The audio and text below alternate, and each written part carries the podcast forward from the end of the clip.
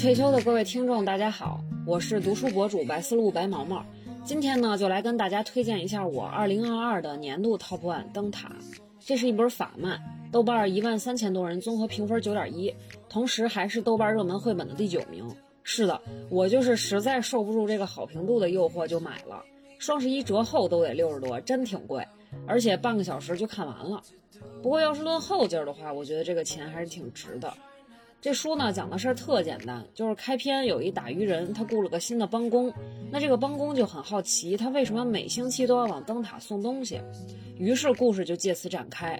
主角呢是一个五十多岁的大叔，长得略有些丑丑，那他的父母和外界都认为这种长相是畸形的，就有点卡西莫多那味儿啊。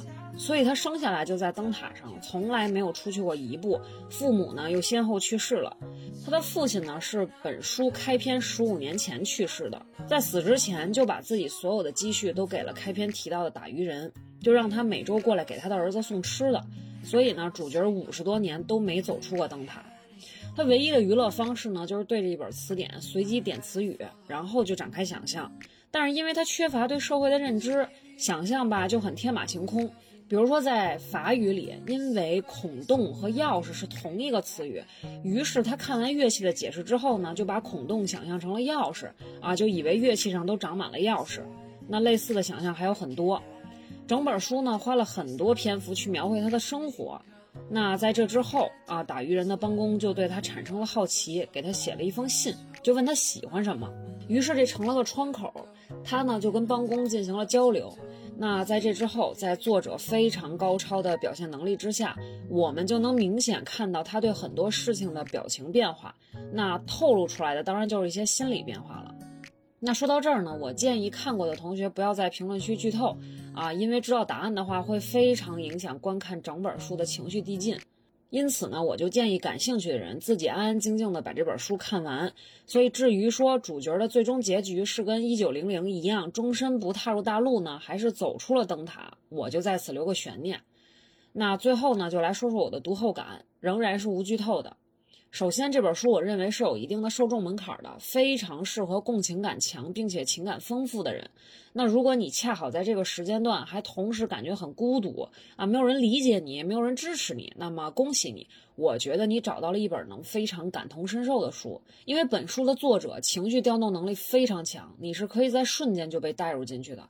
很多次我都觉得仿佛那个高塔里的主角就是我们自己。第二呢，是我个人的情绪变化。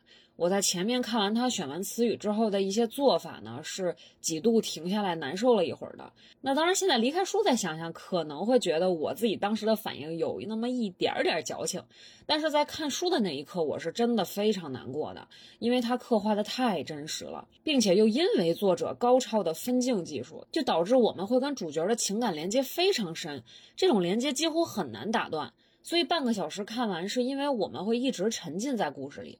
于是呢，到了结局的那几页，对我奇怪的泪点又来了，我的眼泪再次呲儿的一下就喷了出来，就疯狂流泪啊！那这种情感体验真的是妙不可言，我劝诸君尝试一下。那看完作品之后呢，其实我有很长一段时间都会想起这个主角来，就多少次我都觉得我就是那个他。但一旦代入之后呢，我又突然间觉得，仿佛我不那么迷惑了，甚至还有了点方向啊，这种感觉就很奇怪。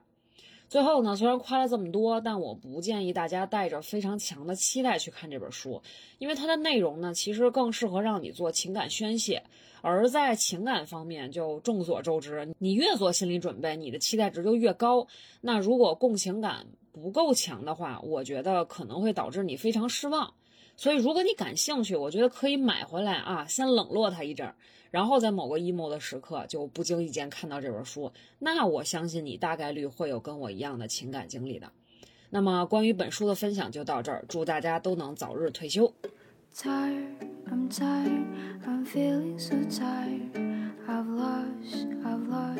i can't sleep tonight Hello，大家好，我是甜甜，非常感谢塔塔的邀请。今天呢，由我来为大家推荐一本我非常非常喜欢的书，以及呃，其实这个作家我也特别喜欢他的其他的书，我也很推荐，那就是来自简·莫里斯 （Jane Morris） 的《世界》。呃，那这本书的副标题呢是《二十世纪的道别》。其实我觉得，任何热爱旅行和对世界抱有好奇心的人都不应该错过这位作家以及这本作品。呃。那首先对简·莫里斯，我觉得感兴趣的小伙伴们可以去多了解一下他。他呢是一位非常传奇的作家，也是在我看来，呃，旅行文学的一个天花板式的存在。他曾经呢，呃，担任过《卫报》啊，《泰晤士报》的职业的记者，然后呢，也有非常漫长的时间，呃，因为他的新闻报道记者的身份环游了世界，也见证了非常多的历史的时刻。那从上个世纪七十年代开始，他自己就就转型。成了一个独立的呃写作人，同时呢，他继续了他在整个世界范围内的旅行。虽然他自己有一点点抗拒被叫做啊。比如说旅行作家，因为他一直都说他自己写的人事物都是他深切的感受了这个世界，然后包括呃他在用他自己的眼睛看世界，同时也是用这样的方式在反观自己。所以呢，他的文字当中其实对于呃他所到之处的这些地方也好，这些人也好，这些文化也好，其实都是有非常敏锐的观察和真切的记录。而且同时，他的文字当中，我自己非常非常喜欢的就是他丝毫不。去遮掩很多他真实的、直观的情感的表达，当然，往往在这种直观的情感的背后，他也会有很多的一些自己的沉淀跟反思，他也有非常非常庞大的，不管是对于历史的知识的积累，或者是人文知识的积累。所以呢，相当于他的这一本世界，特别是这本书为代表的，其实有呃，对于二十世纪下半叶的所有的，我们可以说是重大的历史的事件时期。还有啊世界范围内的很多地方的见证和回溯，所以呢，我也觉得这本书是对于他写作风格一个特别好的代表，而且呢，他的文字风格我一直都觉得是有一种。古典的那种韵味在的，但同时呢，也有好像和我们的时代共同同频去跳动的这种脉搏。所以呢，我觉得在作为我们结束了三年的疫情之后，肯定有很多小伙伴也挺想去世界各地走走看看的。那呃，如果暂时还不能实现的话，那这本书其实是可以送给所有渴望出行和再次走入啊这个宽广世界的你们。谢谢，以上就是我的分享啦，拜拜。大家好，我是 B 站的 UP 主暮云大哥，一个爱读书的程序员。今天我给大家介绍的这本书叫《黑客与画家》，它是作者保罗·格雷厄姆的一个文集，由十五篇各不相同的文章组成。该书的英文版出版于2004年，而其中收录的文章有的甚至写于2001年，也就是说，它已经过去了二十年了。但是直到今天，这本书还是受到很多人的喜爱。尤其是软件及互联网行业的从业者，不论是产品经理、程序员，还是老板们，甚至有些高校的老师也会把这本书推荐给他的学生。究其原因，是在这本书里，作者展示了他对世界与众不同的思考。正如本书标题透露出的信息，作者是一位思维严谨、推理细致的黑客，同时也是一位思想飘逸、不拘一格的画家。这里我简单介绍一下作者保罗·格雷厄姆。他本科主修哲学，之后在哈佛学计算机及人工智能，并且获得了博士学位。而那时不过是上世纪九十年代初。谁知他这时却迷上了画画。为了追求画家的梦想，他也过过几年苦日子。之后又因为经济问题重回了软件行业，并且这次他是自己创业。他们团队一开始只有三个人，却写出了世界上第一个网上商城，并在一九九八年以四千九百万美元的价格卖给了雅虎。二零零五年的时候，格雷厄姆受邀来哈佛做创业有关的演讲，并以此为契机成立了一个创业公司孵化器，叫 YC。到目前为止，从 YC 毕业的创业公司已经超过了两百家，而格雷厄姆本人也成为了硅谷教父级别的人物。所以，听了我的介绍，你是否对这本书更感兴趣了呢？最后还是要提醒一下，这本书虽然是程序员写的，但是大部分内容与编程没什么关系，也没什么阅读门槛。我个人认为这本书是非常适合那些处在创造力、想象力最旺盛的年纪的人来读。比如大学生或者是刚走入社会的年轻人。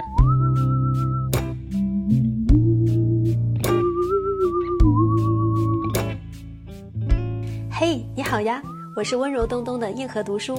如果不知道做什么，就读书吧。如果不知道读什么，我最最推荐刘擎《西方现代思想讲义》这本书，我一共读了四遍。对于不了解这本书的朋友，《西方现代思想讲义》与之对应的就是东方古代思想。在古时候，我们受限于生产力和科技水平、交通啊等等这些因素，你祖父过什么样的生活，大概率你父辈和你这辈都会继续在这个村子里过这样的生活。生于斯，长于斯，死于斯。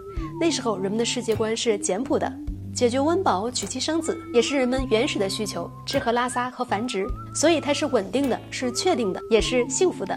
而随着工业化、城市化、商业化的发展，出现大规模的人口流动，越来越多的人离开故乡到大城市工作和生活，我们失去了与老家亲戚、邻居那个特定群体的久远的厚重的纽带关系，这就带来了孤独感、漂泊感和乡愁，所以才有了那句“到不了的叫远方，回不去的叫故乡”。所以，现代人也得了一些现代病，比如孤独、焦虑、虚无主义、佛系、消费主义、躺平，也是我们能感受到的一些现象。比如精神迷茫、情感困惑、丧文化、虚无感等等。我们需要人生理想和人生信仰来支撑生活的根本意义，因为你的心灵是要有安身立命的根本的。可能有人会说，我干嘛要去追求意义呢？我知道，为了能过上更好的日子，我努力工作，这就足够了。你可以暂时回避这个问题，但是它存在。卡夫卡的日记有这么一段。你今年三十岁，但比老年可能使你变成的那样更加的疲惫困顿，或者更确切的说，你根本不疲乏，仅仅是得不到休息。你担心在这个世界上迈出的哪怕是一步，世界将会是个巨大的陷阱。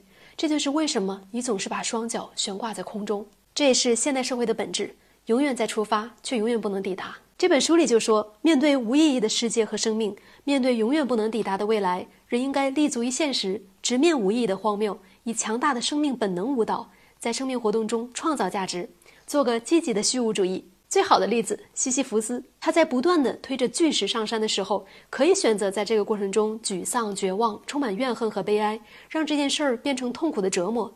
但他还可以做另一种选择，勇敢的、无畏的、精神焕发的去推石头，用自己无尽的精神去对抗虚无。因为登上顶峰的斗争本身就足以充实人的心灵。不知道是幸运还是不幸，我在很小的时候就知道，人注定是孤独的，人生也毫无意义。可人仍然可以成为强者，看清真相，继续战斗。去选择，去行动，并为你的选择负责。虽然这是本哲学书，可能你跟身边的人聊哲学，他们会说：“哲学三大终极问题，我是谁，从哪儿来到哪儿去吗？”别闹了，我们还是聊聊明星八卦，背地里说说公司坏话，吐槽吐槽老板和领导，聊聊美国大选，聊聊谁跟谁好了，谁跟谁跑了，这事儿不香吗？我想了一下，为什么有人喜欢聊那些，而不是喜欢聊哲学，甚至害怕哲学？因为那些很简单，不用费脑细胞，是直觉，是生理的简单输出。人们害怕思想家的理论。晦涩难懂，其实根本原因是我们从来没有认认真真的去观察过、去思考过、去学习过。直到我看刘擎老师的这本书，我也是第一次体会到，其实那些思想家的理论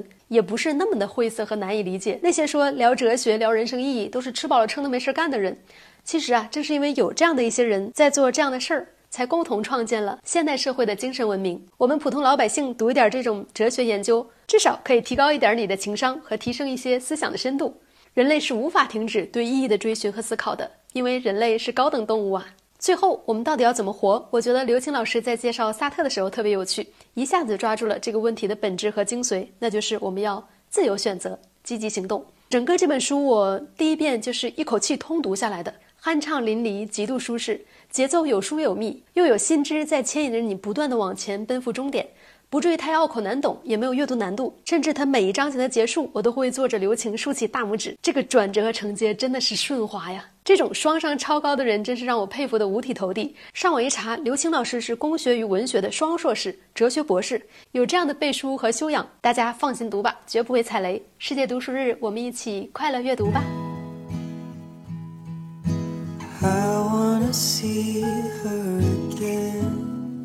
Hello，大家好，我是小红书的一位小博主，何玉大老板。其实我也不是什么小博主，我就是一个开书店的。那今天在这里呢，想给大家分享的是一本在过去一年里带给我个人极大的欢乐，让我觉得特别有意思的一本书。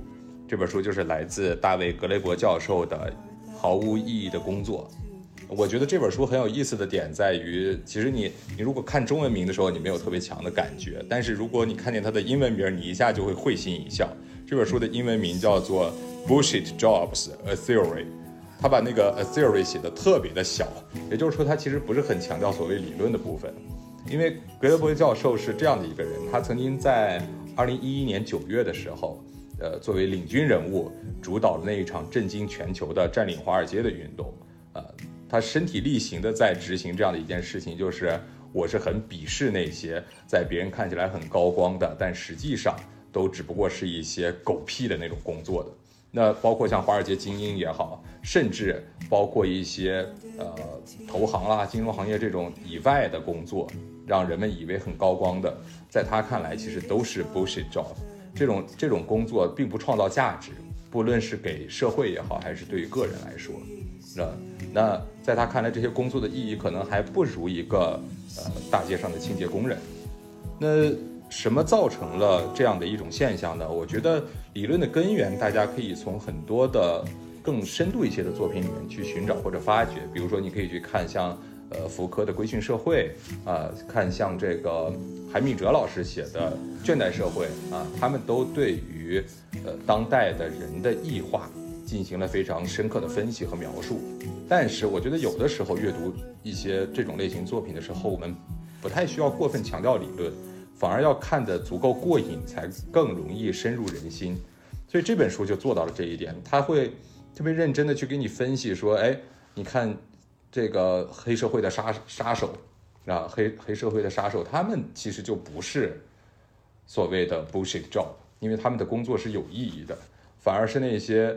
金融大佬啊之类的，你别看他们一天到晚的高高在上，其实那真的是很没有意义的工作。当然了，呃，不同的人从这本书里面能够解读出来的东西可能是不一样的。我觉得，无论你的下限是能够通过它来抒发一些情绪，让格雷伯说出一些你想说不敢说的话，还是说你能够从中领悟出来一些真的更有深度的、有价值的东西，对你的人生指导更有意义的东西，啊。它都是很很好的、很正向的，那所以呢，这本书反正去年开始我就一直在读，我也很推荐，呃，当代的、当下的很多人都去读一读，因为我们毕竟，嗯，除了内卷也好，除了躺平也好，可能也可以通过阅读去发掘、寻找出来另外的一种可能，一种不那么被动的、更主动的可能性。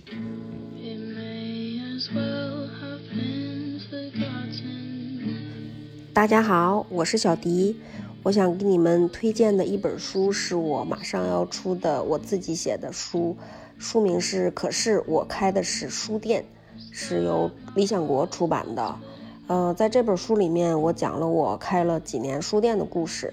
呃，其实市场上有好多类似的书啊，但是我的书可能跟那些书不太一样，主要是我就是一整个的，就是以。控诉和愤怒，还有骂奇葩顾客为主的这样一个内容，嗯，因为我开书店确实开的不是很开心，呃，一直也没有通过开实体书店挣到钱，嗯，所以我就把我开书店的这些感受、这些经历，全部都如实的写在了这本书里面。一开始我，一开始我给过这本书一个很劲爆的副标题，叫。我恨开书店这件事毁了我，但后来那个编辑老师没有把这个副标题放在封面上，啊，他们给我总结的是，有关书店的所有美好想象终止于开了一家书店之后，嗯，所以说我这本书应该也是实体书店劝退指南吧，我详细的讲了好多关于进货啊、折扣啊，在哪上货啊、开书店的日常是怎么样的。嗯，可能很多人没开过书店，以为书店特别好，是吧？逃避现实，然后岁月静好啊，每天就是在书店里就等着会来跟你志同道合的人，会找到有趣的灵魂。嗯，我刚开书店的时候，也曾经这样跟一个不让我开书店的朋友说：“我说我知道书店不挣钱，但是呢，我就是开书店，我就。”呃，就在那等着就行，或者说我就每天我就很高兴就行。哼，没有，啊，开了两个月以后，我就发现啊，就是数不尽的折磨，啊，数不尽的痛苦，啊，就是开了大概半年以后，就天天就是在人生三问啊，我是谁？我在哪儿？我为什么要这么干？尤其是因为开书店欠了大概四十八万外债之后啊，然后又赶上了疫情啊，整个人都崩溃了，是一个大写的崩溃。嗯，这个书，嗯，因为我自己也是卖书的，我也是开书店的，我后来，我现在又在做读书博主嘛，所以我在这个行业里面也遇到了好多，呃，这样关于跟书店有关的书，我自己觉得我这本书是跟那些。告诉你开书店有多么美好，多么治愈，多么岁月静好的书是不一样的。嗯，可能写那些书的人，要么就是作家，他们就编织了一个虚构的故事；要么就是读者，他们想象的书店，或者就是店长，他们是拿钱的，就有一个老板在养着他们。嗯，老板给他发工资，然后他每天就在一个书店里开开心心的当他的店员，他也从来不用管这个书店。呃，快要倒闭了怎么办？没有人来怎么办？嗯，当然了，我还在我的书里面不停的吐槽那些把书店当成景点儿、菜市场，呃，打卡照相，还有让孩子进去乱跑的人。嗯，总之啦，反正就是一个比较另的一本关于书店的一个纪实散文吧，或者叫什么非虚构啊，随便愿意什么是什么了。啊，这个书应该是在五月份应该就能出吧。嗯，我其实自己也是挺期待的，也算是给我这么多年开书店的一个总结吧。呃，我就介绍到这儿了，希望大家喜欢，谢谢。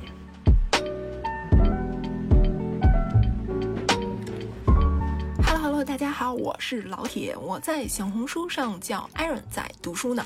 我要给大家分享的书呢，是一套巨著，总计有十五本，但异常好读的书，就是岩野七生老奶奶的《罗马人的故事》。这不只是一套讲述罗马人和罗马璀璨历史的巨著，更是高管们就企业管理、人际关系运营、思维逻辑训练、经济发展策略、城市建筑论述等等多方面都值得学习参考的一套著作。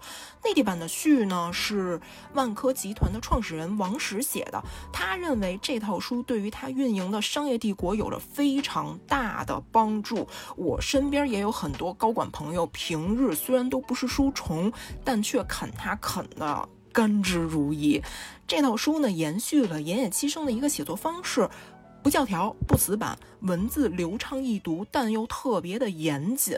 它是几乎读遍了所有关于罗马史的著作，甚至当年真实的历史记录，结合了现代的思想，用大家会感兴趣的例子，尽可能贴近史实的同时，让历史说了人话。为了方便大家感受这套书的魅力，我拿其中《罗马不是一天建成的》这一本来给大家举例，让大家可以感受一下。这本《罗马不是一天建成的》讲述了罗马。建国到完成意大利半岛统一这一段时间的历史，穿插了同时期另一个璀璨的文明，就是希腊人的历史对古罗马的影响。这本书呢，提出了一个非常庞大的命题，就是为什么只有罗马能成就大业？要知道，罗马人的智力不及希腊人，体力不及高卢人和日耳曼人，技术不及伊特鲁里亚人，经济不及迦太基人。岩野七生呢，为我们概括为三个根本的原因。第一个是宗教的影响，罗马人信仰的是多神教，但是他们不会用宗教去约束人类，没有狂热的崇拜倾向，对其他的宗教和民族也有着高度的包容性。第二个是独特的政治体系，通过。执政官制度、元老院、公民大会，有效地利用国王政体、贵族政体和民主政体的优势，消除国内的对立关系，统一了，呃，建立了统一的体制。第三个呢，就是采取了同化败者的生活方式，宽容去对待、接待战败国的人民，让文化、经济、人口全方位都得到了提升。罗马人呢，在各个方面都稳步发展，从来都不会急功近利，走一步退半步，永远都稳扎稳打。应了那句话：“是玫瑰总会开花。”希望呢，大家有时间可以来读读这本书，不光读完它，可以清晰的了解这段对后世影响非常大的古罗马时期，并且也可以感受一下银叶七生小说一样的文笔写历史到底有多精彩。那这就是我推荐的书啦。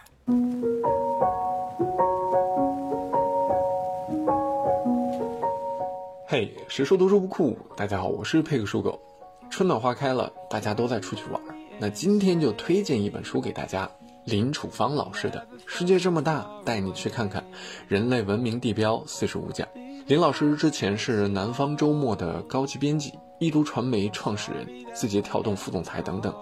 他呢，从二零一七年开始独自旅行，有音频课《文明地标三十讲》。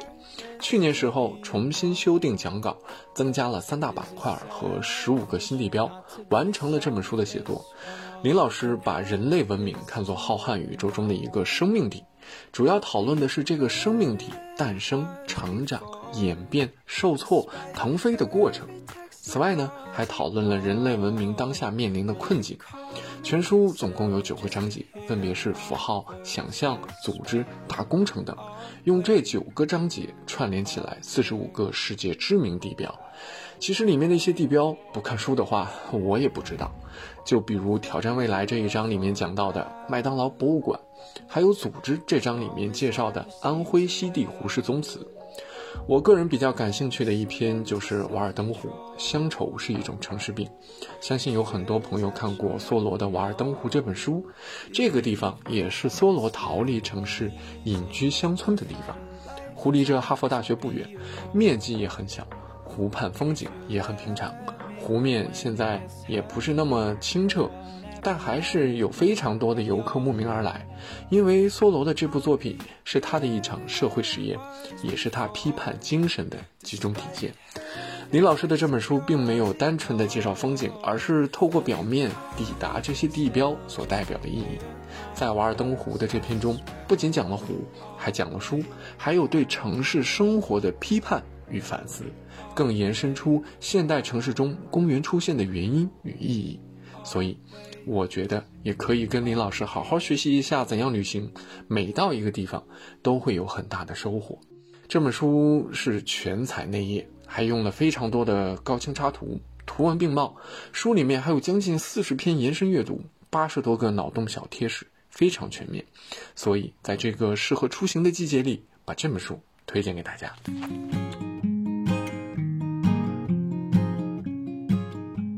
大家好，我是小红书读书博主 Ben Chance，叫我辣辣或者辣味都可以。今天想要推荐一本我近期觉得最最最喜爱的书，是波伏娃的回忆录卷一，一个规矩女孩的回忆。大部分人刚开始知道波伏娃都是在《第二性》这本书中，但是当我读完她的传记后，我就觉得她自己写的回忆录不得不读。首先，这本书是他自己写的，以他自己的视角来讲述他从原生家庭开始长大，一直到他大学的故事。这也是他的自我探索之路的开始。其实从他的小时候，他的独立意识就非常的强烈，以至于他身边的家长总是会说他反骨。这一点跟我小时候一样，只是我当时也并不知道自己在为着什么而反抗，只是为着一些。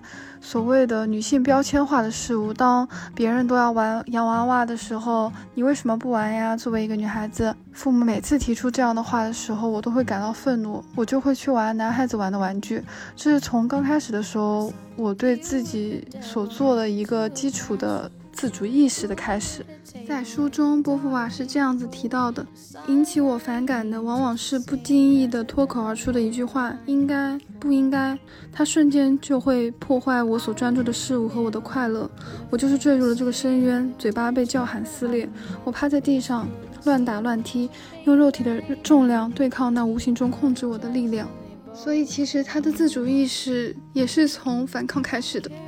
通过不断的反抗，然后不断的回想反思自己到底在反抗些什么，慢慢慢慢的，然后才知道自己到底想要什么。包括青春期的开端，那是我们刚开始意识到自己作为女性想要被爱的开始。那个时候，我们接触到的男性总是会让我们花非常非常多的精力去关注，花非常非常多的精力去取悦。波伏娃也一样，她也有一个这样的时期。而且他也曾差点被订婚。如果他过早的进入婚姻的话，我想我们也没有办法看到他之后的那些学术著作。在自我矛盾和现实冲突之下，他后来走向了哲学。因为他书中所说，哲学尤其吸引我的是，我认为他直截了当的揭示本质。因为哲学针对的是现实的整体。这本回忆录当中也有提到，他写的《形影不离》这本书的原型，也就是他的好朋友莎莎。他和莎莎的关系就会让人联想到《我的天才女友》里面莉拉和莱农的这样的对比友情。在波伏娃身边也有一位没有如波伏娃这样幸运得到自由的一位女性，她就走向了传统之路，而且在走向女性传统之路的路上，她意外的先结束了生命。其实这对于波伏娃来说也会是一个鞭策，导致她在之后走她自己认为的自由女性的道路时，也会不断的想起这位好朋友的事，然后不断不断的不断的对比。不同女性的人生轨迹，以及我们如何才能获得更多自由。所以，我认为他的回忆录非常的珍贵。边看他的回忆录，边对比自己的人生的时候，我们也会获得更多的启发和思考。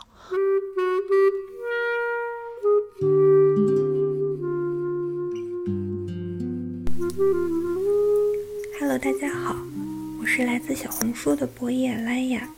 很开心可以和大家分享一本我很喜欢的书。嗯，提起波伏娃，大家更熟悉的可能是她那本声名在外的女性主义作品《第二性》。但是这次我要推荐的是一本比较小众的作品，一本关于母女关系的自传《安详辞世》。这本书呢，也被誉为是波伏娃最坦诚、最温情的作品。嗯，这本书虽然很薄。但书里的内容却很沉重。在这本书中，波伏娃探讨了关于母女关系、生命与伦理、女性与家庭等话题，也尝试着解释，在生命有限这个限制条件下，人可以为所爱之人做些什么。在母亲患癌重病的时候，波伏娃回到了母亲的身边，他见证了母亲生命流逝的整个过程。之后，他写下了这本书。他在这本书中说：“当你所爱的人要死去，你会因为自己活得更久而感到刻骨铭心的悔恨。他的死亡让我发现他是独一无二的，他变得像世界那样广阔。这个世界因他的存在而存在，因他的离去而毁灭。你感到他在你的生命中占据了更广阔的空间，甚至是所有的空间。”在母亲生命最后的这段岁月里，波伏娃回顾了母亲的一生：缺乏关爱的童年、不幸的婚姻生活，以及生活中所表现出来的种种偏执和占有欲等等。在这个回顾的整个过程中，波伏娃也对母女关系、家庭地位、妇女地位、医疗伦理、临终关怀以及衰老和死亡有了更深刻的思考。因为这本书它足够真诚，所以你可以在这本书中看到一个更加真实、更加柔软细腻的波伏娃，也会对生命和死亡有更多的思考。也许当你读过这本书之后，你才能够真真正正的去理解波伏娃在书中所说的：没有什么自然的死亡，在人身上发生的一切永远都不会是自然的，因为它的存在对世界来说。就是一个问题，凡人皆有一死，但对每个人来说，他的死亡都是一场意外。尽管他深知这一点，也赞同这一点，这仍然是一种不当的暴力。以上就是我的分享，最后希望你也能享受每一次阅读，祝你阅读愉快。let me say tonight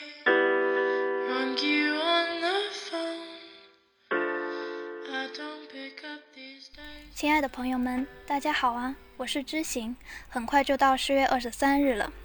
大家最近有买书吗？今天想跟大家分享一本从新年到现在我读到的最喜欢的一本书。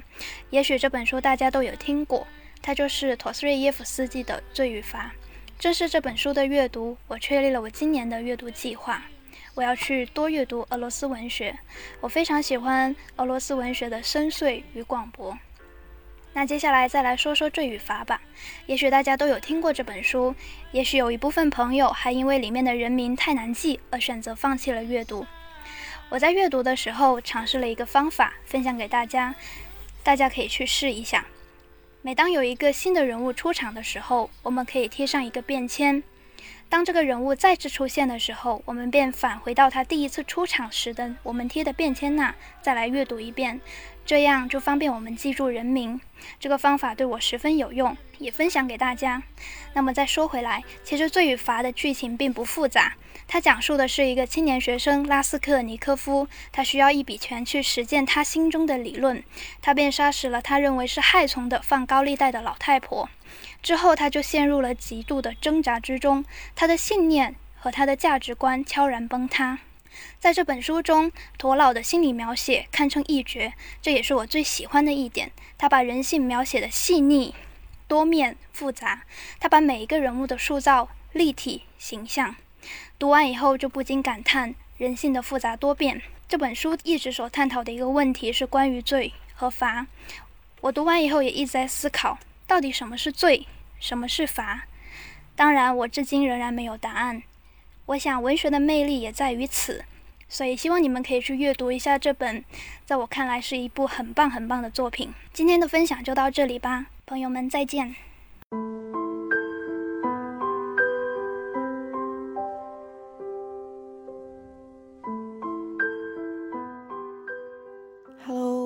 一是张堵门，弓长张，把门堵住的堵门。想给大家推荐一本诗歌，是来自果麦的《乡愁余光中》诗歌。呃，诗歌是不需要腾出特别大块的时间去读的，但是它可以填在你生活的空隙里，就像五彩的玻璃窗镶嵌在普通的生活里一样。嗯，余光中这本诗集可能会出乎你的意料，因为我们都应该都读过《乡愁》，但是他的诗歌创作风格其实是更加多元的。比如《春天来了》，他会写卓文君死了二十个世纪，春天还是春天，还是云很天鹅，女孩子们很孔雀，还是云很潇洒，女孩子们很四月。老教授，换一条花领带吧。大二时，你有没有谈过恋爱？清明时节，他会写。春天来时，我将踏湿冷的清明路，葬你于故乡的一个小坟，葬你于江南，江南的一个小镇。垂柳的垂发直垂到你的坟上。等春天来时，你要做一个女孩子的梦，梦见你的母亲。嗯，要写故乡，他写道：醉酒的李白，维锦的贾岛，超级公路东西驶千条，哪条是通向长安的大道？指南针的国度啊，给你的孩子们方向。举头见日，不见洛阳与咸阳。他写摇篮曲，写李白，写杜甫，写年轻人，也写母亲。嗯，还写语词重复的，使人不知所云的诗。这本诗集贯穿了余光中的一生，从他的少年意起写到他的暮色将近。希望这本跨越六十余年的诗歌集能给你的生活带来一点色彩。大家好，我是荐书人黄守顺。我要给大家推荐的这本书是美国十九世纪最卓越的文学作品之一——乔布斯、马尔克斯、村上春树、奥巴马的共同爱好就是阅读这本书。书中强烈的浪漫主义色彩和超前的现代性特征，使它成为美国史上不可多得的经典之作。这本豆瓣评分高达八点九分的书，就是美国天才作家。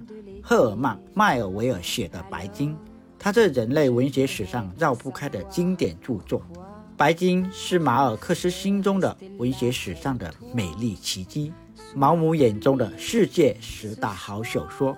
福克纳曾说过：“我多么希望《白金》这本书是我写的。”《白金》这本书的内容并不复杂，它讲述了亚哈船长被一头白鲸咬断了左腿。从此以后，亚哈踏上了堆积白金的疯狂复仇之路。我阅读的是作家版的《白金》这本书，是一个大块头，全书九百多页，五十八万字。一指马永波荣获第五届中国当代诗歌奖翻译奖，很厚的书，封面给人一种踏实又神秘的感觉。了不起的亚哈船长，执着的复仇之路，实在是不择手段和疯狂。没有亲身经历过的人是很难理解那种执着。为什么非要去追击那头白鲸呢？读了很多遍这本书，我终于明白了。知识与命运做抗争。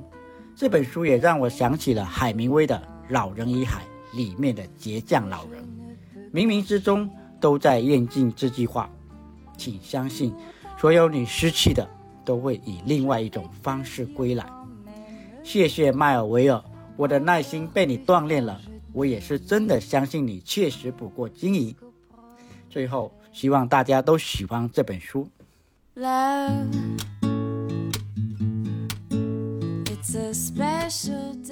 大家好，我是太太。这次想给大家推荐的书是日本国宝级生态摄影师、旅行作家新野道夫的《旅行之墓》，这也是我最近通勤和短途旅行路上在读的一本书。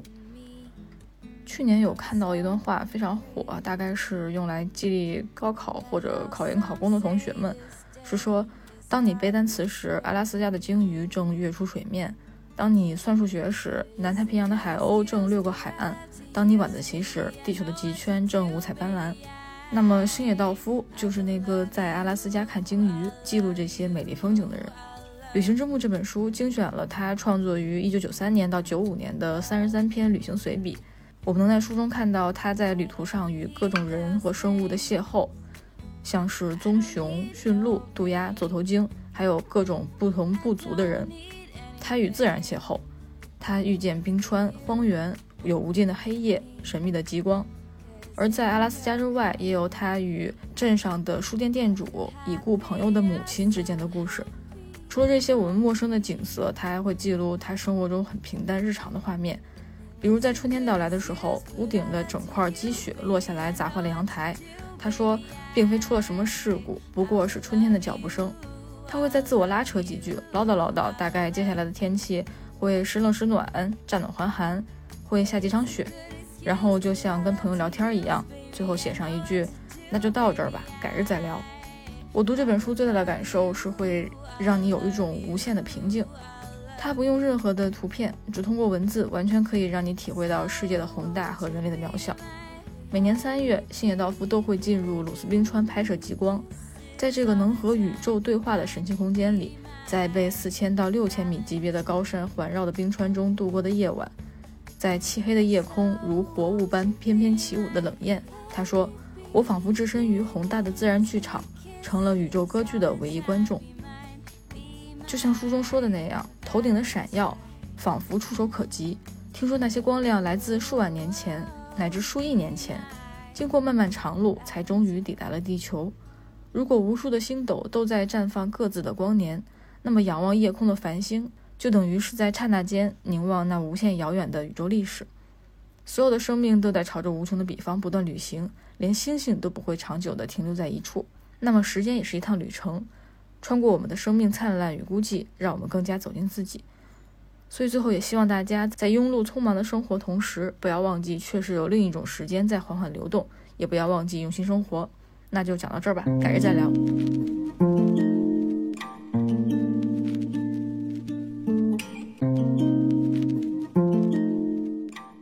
大家好，我是鹅老师。今天我推荐的这本书是我最近刚读完的一个非虚构作品，叫《盐镇》。盐镇是四川自贡的一个小镇，在历史上以制盐为。主要的产业，嗯，它是一个位于中国袖带的边地小镇，也是四万多个正在经历着从传统到现代善变阵痛的中国小镇之一。嗯，把它作为样本，可以看到更广阔的你未曾见过的真实的中国。嗯，这本书的作者是媒体人易小河，他也是四川自贡人。两年之前，他再次回到盐镇，历时一年沉浸式的调查，采访了近一百。多位当地的居民以小镇十二位女性的故事，展开了一个我们身边的你不曾了解过的真实的底层中国。令我感受最深的是，这些小镇的女性有着我们同样的情感和对人生的期望，而且她们非常非常的努力，却无法摆脱小镇出身带来的束缚。嗯，那么独立有钱的女性却要忍受一个经常出轨的丈夫，一个屡被家暴的妻子，离婚后却还要复婚。嗯，在这样的小镇，同样有着同性伴侣，但他们面临着一样却又不一样的老后问题。总之，这本书里的故事传奇猎奇，却是真实存在的。